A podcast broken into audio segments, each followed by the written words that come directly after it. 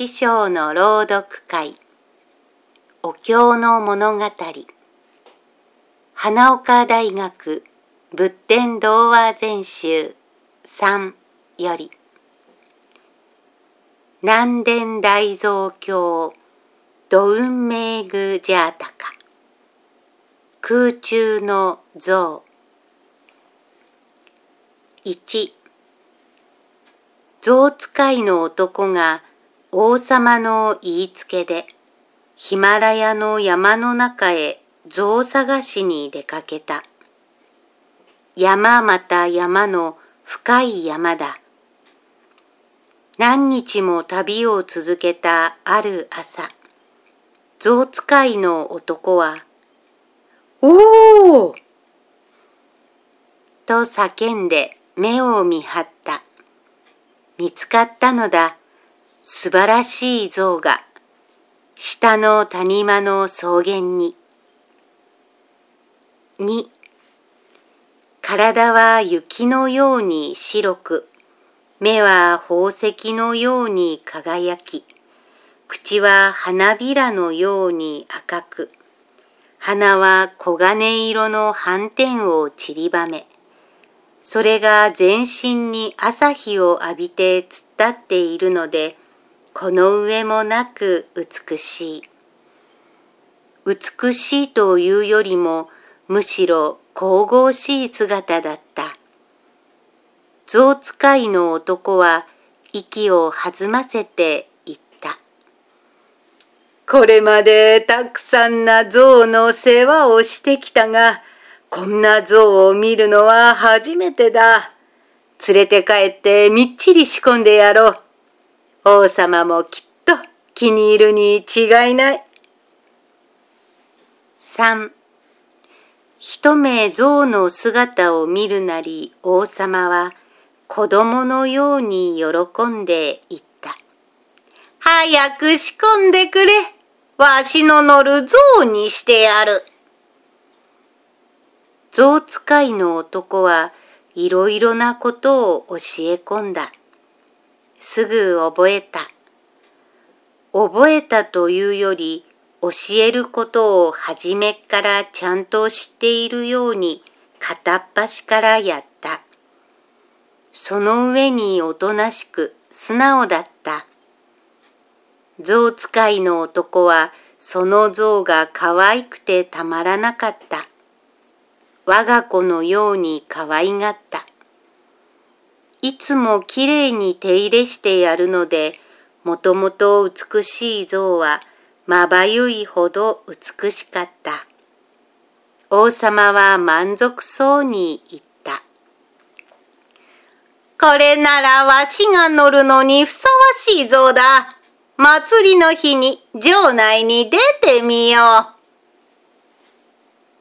う。4祭りの日が来た。全市はきれいに飾られ、大勢の人がウキウキと歩いていた。王様は金ピカの服を着て、胸にいっぱい勲章をつけ、象にまたがって城を出た。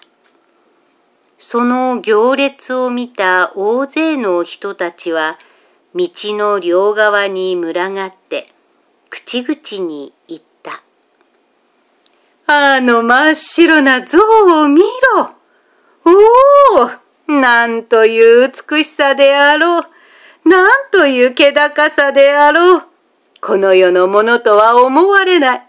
まるで神様がお乗りになる像みたいじゃないか。誰一人象の背中で反り返って威張っている王様を褒める者はいなかった。王様は顔色を変えて怒り出し、象使いの男を呼びつけて怒鳴った。こやつを町外れの崖の上へ引き立てていけ何が何だかわからない。町の人たちはその後ろからぞろぞろとついていった。5崖の上へ行くと王様は怖い顔をして象使いの男に言った。何でも仕込んであると言ったな。それなら、その崖っぷちで三本足で立たせてみよ。象使いの男は象の背中にまたがると、その耳元でそっとささやいた。なぜこんなことをさせるのか、その腹はわかっている。愚かな王様だ。教えていないが、お前ならできるに違いない。気をつけてやってくれ。白い象はうなずくように頭を振ると、すっと三本足で立った。王様は怒って怒鳴った。二本の前足で立て。象は後ろ足を蹴り上げて、前足で立ってみせた。二本の後ろ足で立て。象は前足を高く上げて、後ろ足で立った。王様はイライラして叫んだ。一本足で立て象は三本の足を上げて、一本足で立った。王様は狂ったようにわめいた。象使い、そやつを空中に立たせろ象使いの男は象をなぜながら言った。やっぱり崖から落として殺そうとしているのだ。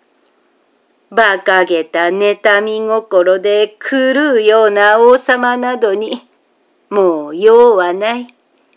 一緒に死のう。飛んでくれ。六象使いの男を背中に乗せたまま、白い象はいきなり空中に飛んだ。は取り囲んでその様子を見ていた大勢の人たちは一瞬ヒヤッとして息を飲んだ。だが次の瞬間、あまりにも不思議な出来事に驚いて、みんなは声も出なかった。象は落ちもせず、まるで地上に立っているように空中にとどまっていたからだ。その真っ白な神々しい姿は、まばゆいような光の輪に包まれていた。みんなは、やっぱり。神様の像だったのだ。と言って思わず手を合わせた。王様は口を開けてぼんやりと突っ立っていた。町の人たちはそんな愚かな王様の顔を見るのが初めてだった。愛想が尽きた。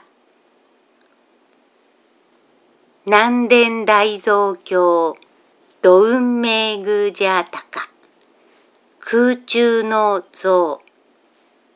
おしまい。